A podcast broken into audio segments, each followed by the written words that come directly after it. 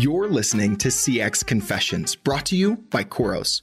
In each episode, we'll share the customer experience stories and insights you need, straight from the sharpest minds in CX, to better connect with your customers and create customers for life. Let's start the show. Hello, hello, and welcome back to CX Confessions. How are you doing, Spike Jones? I'm doing fantastic. It's getting near the holidays, getting excited. How are you? I am great. It is so good to be back. I'm Catherine Calvert, CMO for Khoros. And as always, I am joined by my trusty partner in crime, Mr. Spike Jones, General Manager of our Strategic Services Practice. That's me. That's you. We have a very special guest today, another yes. one of our illustrious experts here to share perspective on what CX should look like, can look like, maybe shouldn't look like. Our special guest today is Ms. Linda Goldstein. So let me tell you a little bit about Linda. She it, runs marketing for CSAA Insurance Group. That is one of only three insurance providers that underwrite AAA right? So this is a they they cover AAA insurance in over 23 states and the District of Columbia. It is a massive company. She leads all aspects of marketing, including digital, external affairs, brand management, analytics, research, strategy, direct marketing before joining CSAA, she was at Citigroup for almost, well, over over 15 years, we'll say. Lots of uh, senior marketing positions there. She hails from the East Coast, but she's with me out here on the West Coast. And it is going to be a really fun conversation. Linda, welcome to the show. Thank you. Good to be here. We are thrilled to have you here. I'm not sure I did it full justice. So tell us a little bit more about CSAA, its purpose. Why are you there? What do you love about it? So CSAA Insurance Group is one of the companies that provides automobile and home and umbrella coverage for AAA members in 23 states and the District of Columbia. It's over 100 years old. We've been providing insurance services to uh, AAA members, which is a pretty long time. And we are what I would say is a purpose driven organization. We believe and we articulate that our enduring purpose is to help members prepare, prevent, and recover from life's uncertainty. So it's a noble profession to be there when you make a promise and deliver on that promise. And in our case, the promise is when something not so good happens to your home or your auto. So that is kind of in a short nugget what we do. I really I love I love the perspective that you're going to bring today and I remember some of the anecdotes that you shared that I can't wait in, in the uh, in the pre-call and you know the industry that you're in it's super interesting because it's, it's one of the things most everyone's familiar about with but it's also one of the things it's like you don't really think about it until you need it kind of like the electricity in austin in the wintertime. So linda we talk a lot at cx confessions about cx that idea of customer experience which is a huge concept. I know it means so many different things to so many different people. Can you talk a little bit about your perspective and how y'all bring that to life? I certainly can. Uh, customer experience it is a big bucket of stuff to unpack I think the way we think about it is really it's about the journeys that our customers are on. And they're on multiple journeys that span their lifetime with us. And so thinking about how do we deliver against the brand expectations and customer expectations in those experiences each and every time at the moments of truth is how we think about designing and executing those experiences. We measure them in many different ways. But one of the most important things that we do around CX is we really try to bring the customer to the beginning, the middle, and the end of all of our decision making. And by that, I mean we're always balancing within our business world the different sets of needs and desires, but always making sure that we are deliberately bringing the customer view into that discussion and that decision making process so that it is always considered and that we always have the appropriate plan to address. I, I, that is so interesting because I think that we, we talk a lot on the show about how about the way those every the daily expectations have been so fundamentally changed because of some of those retailers you just named, for example. But I think about the business you're in, and and you talked about you know from the very beginning of the buyer's journey, but the moment that they really need you can be incredibly vulnerable or emotional. It's not like we're logging onto a website to go find a new pair of shoes. I really need help. Something terrible might have happened. So it becomes much more volatile that moment how do you how do you think about or what are you know and, and, certainly for many of the customers you faced it's been a tough few years how how do you think about those moments that are so fraught sometimes and bringing that member first orientation it's a great question and what i can say to you is you know the moment of truth for insurance is when somebody has a claim period full stop but it can also start right before they actually have a claim so let me give you an example. You know, we started this practice back, I want to say in like 2016 when the wildfires took off and it was really bad out in California. We have a lot of policyholders in California. And we started to realize that we need to make sure that our policyholders are okay, that our policyholders understand their coverages, and that they understand that we're here to help. And while you know, typically, you know, your insurance company, they wait for you to file a claim. We actually uh, mobilized in our office within like four, 24, 48 hours a phone bank and brought employees in, trained them, and put them on the phones. And these aren't call center people, these are people like me and like my colleagues. And literally, we had lists of policyholders who were within a certain radius of the fires that were evacuated. And we were literally calling people just to say, Hi, are you okay? proactively. Just, wow. hi, Catherine. Wow. This is Linda calling from CSAA Insurance. Are you okay? Do you need anything? How can we help you? That was it. No other ask. If they needed help finding a hotel, we were we were ready to help them do that if they were being evacuated. If they needed to file a claim because they knew that they already had a claim, we were able to put them in touch. If they were still at home preparing to evacuate, reminding them of the types of things they'd want to bring with them. But that was like one instance where it was like, okay, we're going to go above and beyond. We're going to break the stereotypical mold and we're going to reach out to you before you might even need us. We have a, a large trailer that we send to affected areas. So whether it's tornadoes, fires, floods, you name it, hurricane, and we man it with folks to be there to help make it easy for customers to file a claim. So we go to where they are. And, you know, we're typically one of the first to arrive and one of the last to leave. We've got, you know, limited supplies of, you know, if you need certain things. But the other thing that we have done in the past is um, we've had employees make teddy bears. And we have those in these trailers because when these kids show up and they have nothing because their house is gone, one of the things that we can give them is, you know, a, a stuffed animal to hold on to. So, you know, we're showing up where our customers need us. And that's a little, it's a little thing, but we're there to help facilitate the claim, but also make it easier for them and their families. It's about making sure they have what they need in that moment, but then holding their hand through the process. A, you know, a large loss claim like your home, pretty devastating. And it's a complicated process. Complex, so complex. So complex to navigate. We've put together, you know, manuals to help our policyholders navigate that so that they know what's coming next beyond just their adjuster. Because that first day, you know, I think of it as the Charlie Brown syndrome, right? You're in shock. It's like you're in school, and no matter what somebody's telling you, all you're going to hear is, wah, wah, wah, you know, like you just you can't process it all, right? Mm-hmm. And so we put together, you know, these you know binders, if you will, that help them understand what the what's going to happen, what to expect, timelines, you know, ballparks, because every claim is different. But really trying to be their partner in this process and to help them through it. And you know, we do the same thing if you have an auto claim, you know, or an umbrella uh, policy claim. But our the idea here is how do we, you know, personify the brand in every interaction? How do we make sure that you understand that we're more than just an insurance company? we're your partner. You know, we're we're we're going to stand with you because we made a promise and we're going to deliver on that promise.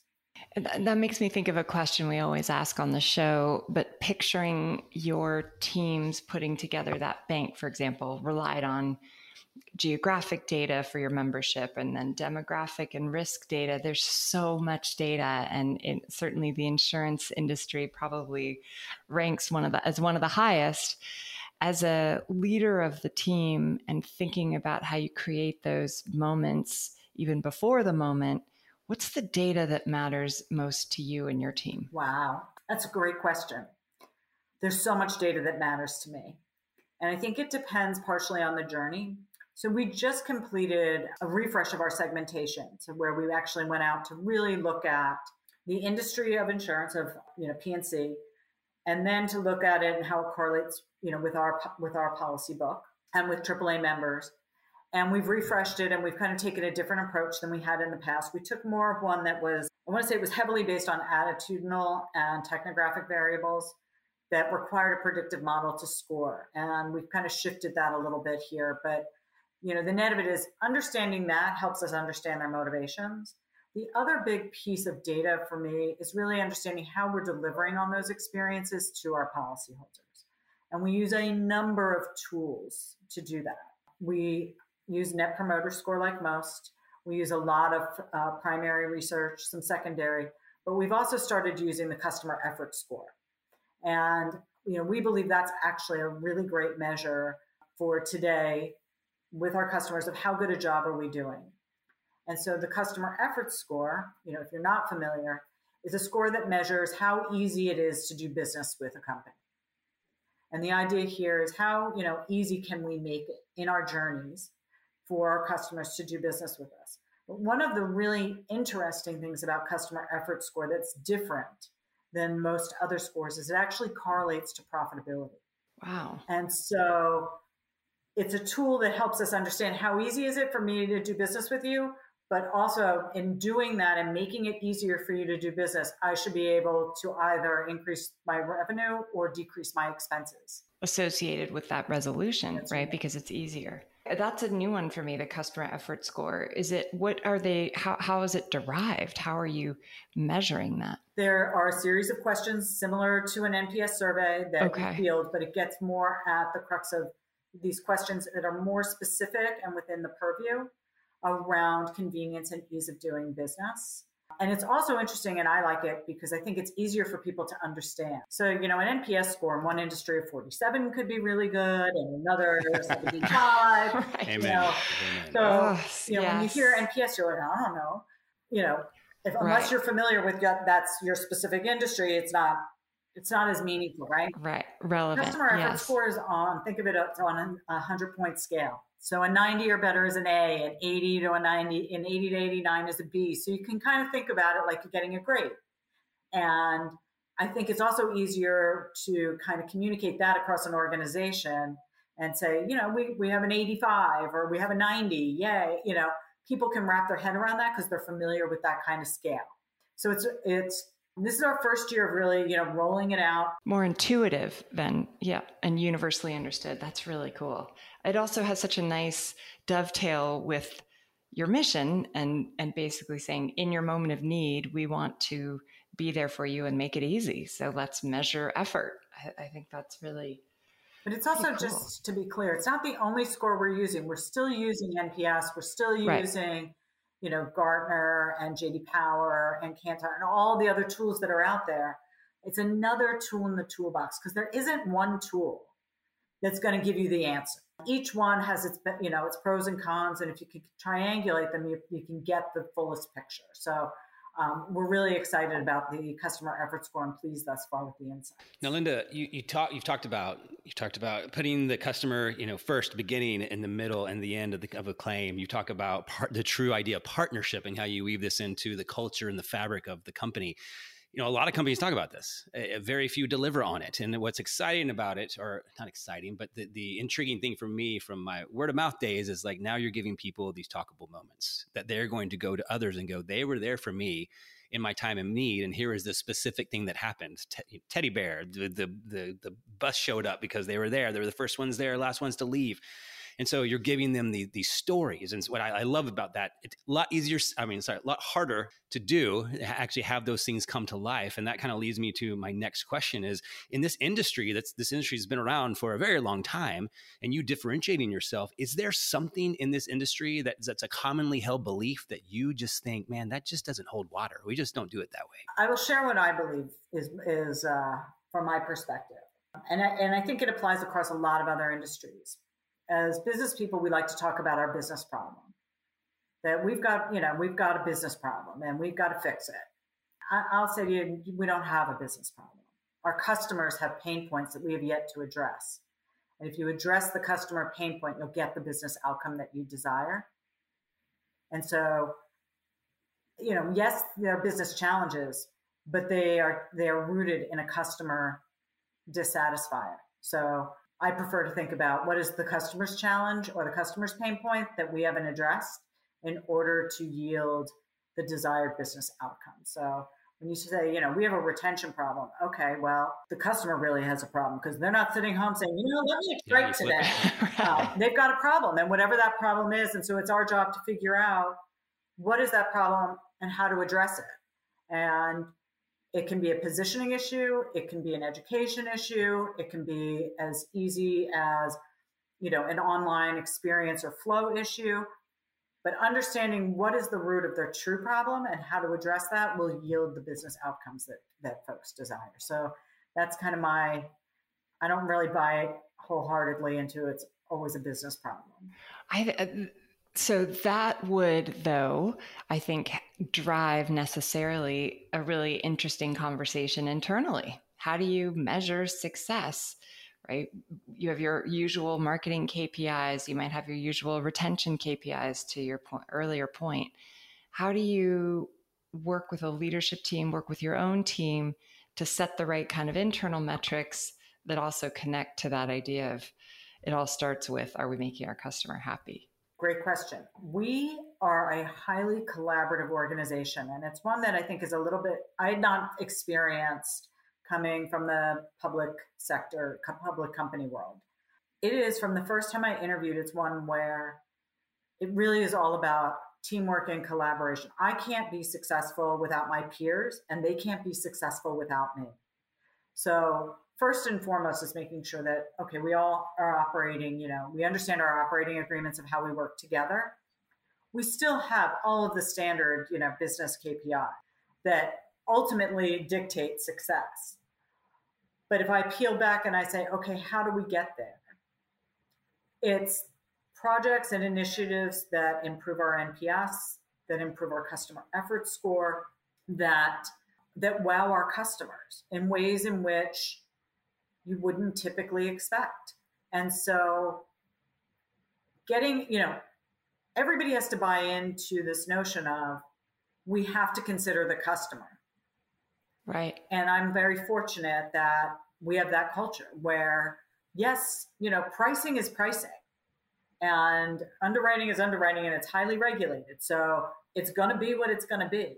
But how we talk about it, how we explain it, and how we deliver it to customers is within our control. And so, as an organization, it's really trying to make sure, again, that those are deliberate, thoughtful conversations and that we align around how do we take that to market. And by market, I mean both to prospects as well as our policyholders. So, when they get, you know, how do we explain to someone why their rate is going up? We need to make sure that across channels, it's a consistent answer and it's one that they can understand. It can't be, well, we have a black box and let me, you know, and a number comes out. That's not how it's done. But I don't, right. I don't want somebody saying right. that. I want somebody to be able to explain to them. Right. You had an accident or you got a ticket or you added a vehicle or you took a vehicle off or you added a driver, giving them things that they can process and, and say, oh, I get it. And so it's really right. working together to say, what are the avenues? What are the options? And what's going to work for which segment because different groups of people are going to respond differently to different answers. So making sure that our messaging is aligned to the different audiences so that it's meaningful and relevant and one in which they walk away from that conversation feeling as good as they're going to feel about the conversation. And you made that point earlier in the uh, when, when you were talking about your business. I want to bring it back because I, I think it's really hard for people to get comfortable with the idea that your customers won't like every answer. I think you said you have to be deliberate about that means that maybe it's an answer they don't like, but it's thoughtful and it's clear and you operate with transparency. That's that takes some courage, but I do think it's reflective of how you're sort of playing the long game of of a relationship right? Yeah, I mean, I'll give you an example. You know, pricing is a perfect example. Nobody ever wants to say that their insurance is going up. You know, people already are not, you know, I, I don't like it when mine goes up, but making sure that I can, that if I call you, I go online or I go and I speak to an agent face to face, that I'm going to get the same answer is really important. Is making sure that explain to you in a way that you're going to understand it. And it's, I don't ever like to say we're going to, you know, raise somebody's rates, but the market is, right. you know, we're risk-based products. might dictate it, right? That. Might require it. But yes. I can do it in a way in which it's as clear for you, so that when you walk away from that conversation or that or that experience, that there's a level of satisfaction that you got an answer that you can understand. And I think you know other opportunities. I mean, we there's other you know surprise and delight moments where we've made deliberate decisions this past year where, you know, as there were fires in Tahoe, we have properties that we insure there, and we actually took action to specifically treat homes with a retardant to save their homes. Proactively again. Proactively wow. again. You know, we've done things where during the pandemic, we worked through really quickly standing up and making sure we could do a, uh, you know, a touchless claim where folks didn't have to interact with people in person if they if they didn't want to. You know, really trying to figure out how do you deliver on the experiences people want and what they expect in a way in which they understand it and it makes them feel, you know, good about doing business with you. So when it comes to those hard conversations, they actually trust you and don't say, "Oh, you're just trying to rip me off." It is, "No, we've already established this relationship. I trust you. Okay, I understand that this is a tough conversation to have, but I know you're telling me the truth." Yeah, I mean, you want people to feel that their insurance company has their back Yep. and you know we really we lean into that um, as part of the AAA brand. I mean, the brand is ranked as one of by Morningstar as one of the uh, most trusted brands in America, and so we take you know being a steward of that brand really seriously and making sure that the experiences align with that, but not you know to uh, and taking them as far beyond as we possibly can because it's an important job to, to take care of a brand like that. Absolutely and again, a lot harder to do and put it into practice than to say for sure. Yeah, I'm, I'm fascinated. So, so this is CX Confessions, yeah. and so we always ask this one question of all of our esteemed guests. Okay. Now, while we have all experienced great success in our careers, some of the greatest successes are also born out of missteps. So, can you recall a time in your career journey, might not have been at this company, that maybe you learned a hard lesson uh, the hard way uh, from a, maybe a misstep that you had, and then what you learned from it and took to the next next thing. Mm. I personally didn't make any mistakes in my career, so I'm I'm I'm clean. I'm good. I think learning how to use customer information in a way that does not come off as creepy, stalker esque. I don't know what you mean. Is really was a lesson, you know, that I I learned early that you have to be super respectful of people's information. And if you, you know, while you may be in possession of it, you have to use it in a way in which it doesn't create anxiety mm-hmm. or fear. And that um, you have to be really respectful with it um, beyond just today, you know, all of the data privacy and all of that. But this is really, we all use data and, you know, to, as marketers, to better understand our audiences, to target, et cetera, et cetera. And so I think making sure that you have that balance of how to use it appropriately and with the proper, you know, care and respect that, the customers expect and deserve. And that's a lesson I, I know I have to keep relearning because the data, the, the, the data sets continue to expand. There's always a new way or a new tool or a new lens that I could look at things through. And you, are right. You have to weigh it against is this in service of my relationship? Is it going to make this uh, prospect or customer feel better about working with this brand in a way that you know has added value? But there's so many tempting things. to yeah. them. Right. They have to perceive people i believe people understand that their information is out there you know at some level everybody knows that your data is out there and people are buying it and using it i think the question for all of us really as marketers is are we using it in a way in which it enriches the customer's life in, the way in which it's intended? And they have to perceive that value, not us. And if they do, they're comfortable. If they don't, you've lost them. The consequences go up, you know, exponentially every day uh, today in today's world. Well, listeners, like and subscribe, and I'll give you Spike Jones's home address and personal phone. But oh, that's readily available. Everyone knows what that is. Anyway. It's it is. It's all out there. But I, I, think the premise you're touching on is so important, which is earning the right. You know, what what what, ex, what exchange of value can you give that would say uh, you therefore sure you can use this information in a meaningful way. So, Linda, this has been fantastic. Uh, before we sign off, we always like to wrap up our conversations with a glimpse, speaking of personal, uh, into our guests and what makes them tick. So, we have five questions we always ask. Welcome to Quickfire Confessions. Uh, this is about Linda, and we will get going with the first question. Linda, what was the first concert you ever attended? First concert, I believe, was the No Nukes concert. So now I'm really dated. Wow. That's solid. That's solid. That is so legit. That's very cool. How about your first job?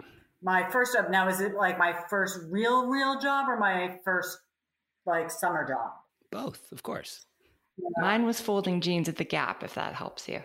My first real kind of job, um, I'll give you the first two that I had. Um, the first one was a summer job where I was in a management training program at a company at a store called B. Altman and Company in New York City. They were a department store. Mm-hmm. They are defunct. Very fancy. Again, dating myself. the more interesting first job that uh, came after that was um, I did a summer as a uh, public relations intern for Pierre Cardin and. Oh, nice. Oh, that is glamorous. B. Altman's was a great store, though, sort of like our I. Magnins out here in the West Coast. Yes. Yeah. Very yes. Okay, if you couldn't do what you're doing today, speaking of jobs, what profession would you attempt? I wouldn't be very good, but I do like cooking. I like trying to, you know, I I like cooking. I'm not very good at it, so I guess I would, you know, want to work at it and study under somebody and be mentored, but that might be it. That would be the path. Cooking or baking? Cooking. I'm not a baker. Cooking. Yeah, no. yeah, we're not strong cookers in the Jones household. So we implemented this thing about three years ago called New Chef Sunday, where every Sunday we pick a uh, recipe that we've never tried before, get the ingredients, and then cook it up. You can always invoke the pizza rule. So after your first couple of bites, be like, nope, this is crap. We're going to order pizza, which has happened from time to time, but it's definitely made us better uh, cooks, I would think. Braver. Yeah, yes, a little bit. More brave. A little bit. Yeah. Um, your favorite app on your phone? There are no wrong answers. Okay, so I've gotten into doing crossword puzzles on my phone. So the app, so there's a couple. So I do this one word one that's part of the New York Times puzzle, and it's very hard sometimes. And then I have the Daily Crossword um, app, and then the Daily Beast also has a crossword puzzle. I'm not doing like the really hard crossword puzzle.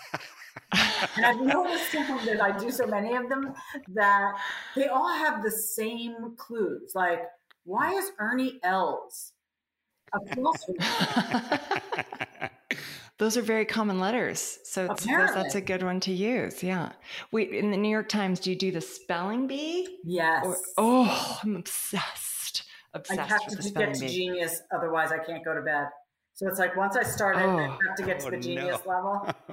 Oh, Linda, I uh, can count on one hand how many times I've made. I always take a screenshot and send it to my kids because I'm so proud of myself that I made it to You genius. gotta just sit there. You just gotta keep playing. And they have Yeah. sometimes they don't count all the words that you put in, and then other times I have noticed um, Hmm. some of the words I don't think are real words.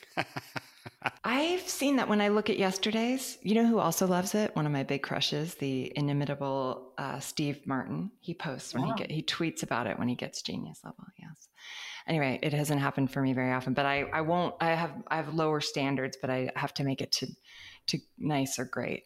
It's all it's also spike. It's a cult, and the you re- reach certain rankings every day and it's very like damning with faint praise like nice you kind of if you you could you do pretty well but it's like you're stuck at nice job okay. solid right. for a while yeah I will the best though is when it's got an ing because oh ing best. then you get like you know for every yes. word you get like two Yes, it's so exciting. ED, pretty good too. I get very excited yes. when I see that. Yeah, I feel like a genius. Okay. Oh, so exciting to talk to a fellow spelling bee addict. Okay, finally, setting aside that, which some might call an indulgence, what is your biggest indulgence? I'm going to go with reality TV. And I mean, like, Ooh. you know, like Housewives, Below mm-hmm. Deck, Below 90 Day Fiance. Like, I am fascinated by watching these people who know they're being filmed behave like children. Yes. I'm fascinated by it. And so yeah. I'm like, you know, that is, you know, my thing. Some of the smartest people I know, that is their guilty pleasure. And I, I'm like, I don't. It's it's like a juxtaposition. Like you're so smart. Why are you watching this? And because they're like, no, it's, so it's just mindless. like a yeah, it's in, in mindless and like a, a, release. Yeah, for sure. You can just lose yourself in it and you don't have to think about anything else. Nobody gets hurt. Below Deck has been a stay at home discovery for us too. And it's just, and then it's set in this beautiful place. So you're, it's yep. really, it's delicious. Also makes me feel good about my, like when you can sort of it's like watching Dateline, which I was a, which is one of my indulgences. It makes me feel really good about my marriage because neither of us have contemplated killing each other. So uh, that's how I feel about some of these shows. Gosh, I really do have my stuff together. So anyway, Linda, thank you so much for joining us. It has been fabulous having you on the show thank you guys for having me. This has been a lot of fun. Linda, if people want to learn more about you or CSAA, where would where should we point them? We should point them to LinkedIn either Linda Goldstein or CSAA Insurance Group. Fabulous. Awesome. Well, thank you. Thank you for being such a great ambassador of the story. It's very inspiring to hear about sort of the real passion behind an insurance company. So, as a Californian, thank you for what you all are doing. And thanks to all of you for tuning in. Thanks for joining us for another episode. Spike, great job as always. I'm just, I'm happy to be here. Thanks for having me. All right, everybody, please like and subscribe, and we will see you on the next episode of CX Confessions. Your customers expect to be understood. Their likes and dislikes, their history with your brand, and their communication preferences. But so many companies struggle to connect the dots of interaction across their own teams and channels, and it's creating customer experience challenges and disasters. That's where Khoros can help. Khoros is the award winning customer engagement platform built to turn those siloed interactions with your customer into enterprise value. Khoros works with more than 2,000 of the world's leading brands and powers more than 500 million digital interactions every day. Khoros is the award winning platform for digital first customer engagement ready to create human connection across the digital customer experience to create customers for life? Learn more at Khoros.com.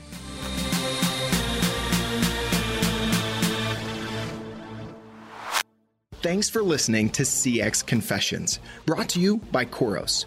If you enjoyed today's episode, make sure to hit subscribe in your favorite podcast player and give us a rating. See you next time.